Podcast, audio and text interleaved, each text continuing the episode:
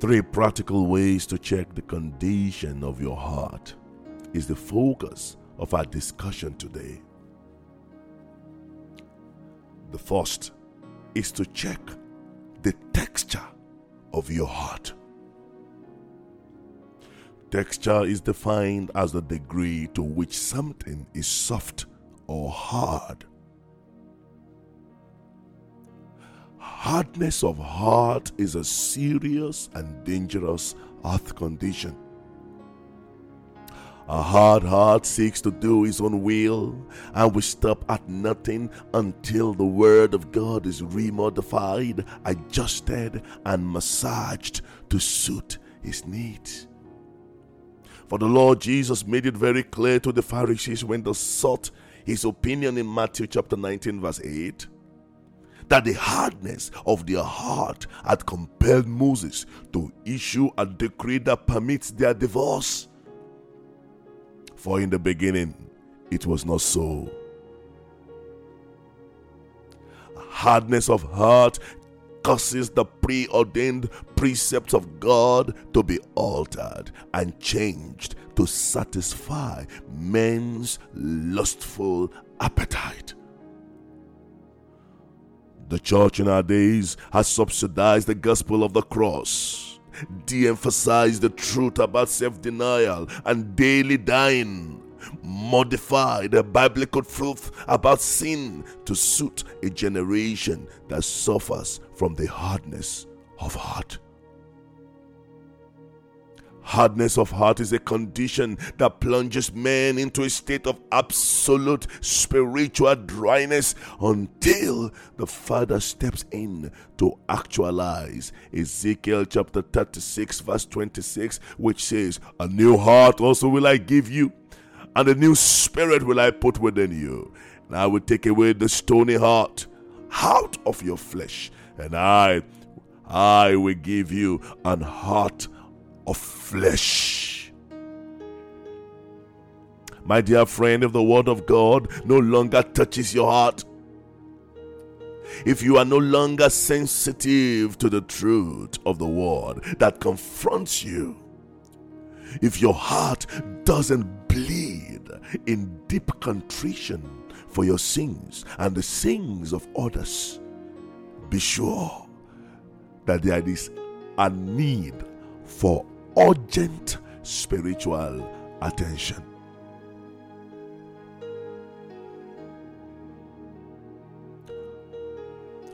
The second, check the location of your heart. The location of your heart.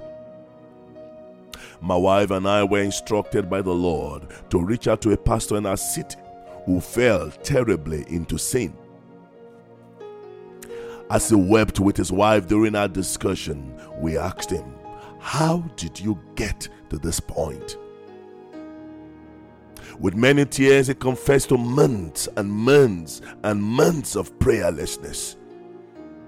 The distance between him and his Lord, between him and his Father, increased exponentially, and he knew it not.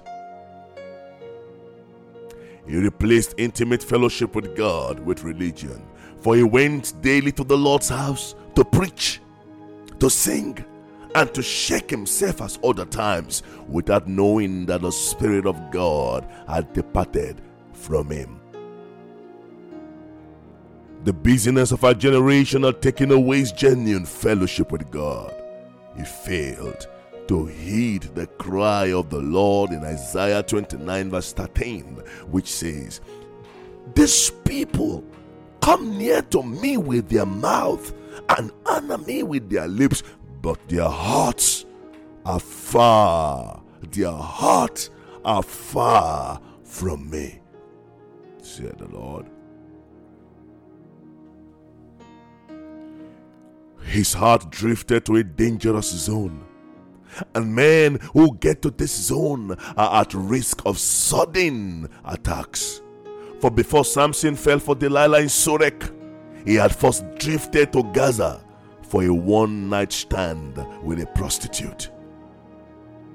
Although his heart was no longer within a communication range with his Lord, yet He needed no support whatsoever to dismantle the gates of Gaza the next morning. His heart was far. And the farther his heart went from the Lord, the more the enemy closed in on him. Dearly beloved, why not come and let us return to the Lord and He will heal us? He will bind us up. And after three days, Hosea chapter 6 says, after three days, after three days, He will raise us up, and we shall live in His sight, not out of range, not out of sight, but we shall live in His sight. It's time to check the location of your heart. Is your heart far from thy Lord? Number three, check the orientation of your heart. The orientation of your heart. For Solomon did not take proper care of the perfect heart God gave him. And because a perfect heart is a gift, God never takes it back, even when such a heart is disoriented and misaligned from Him. Of Solomon it was said in 1 Kings chapter 11 verse 9, and the Lord was angry with Solomon because his heart was turned from the Lord God of Israel, which had appeared unto him twice, twice.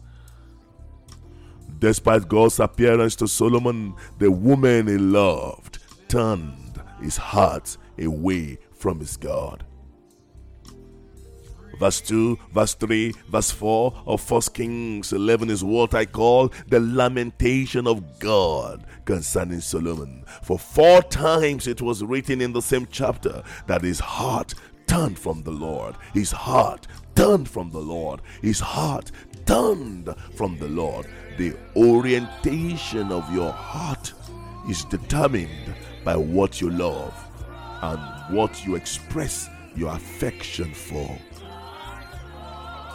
Where is your affection? Set your affection on the things above, my dear friend. That is the instruction of Paul the Apostle. And if any man advise you otherwise, let such a one be anathema. Maranatha.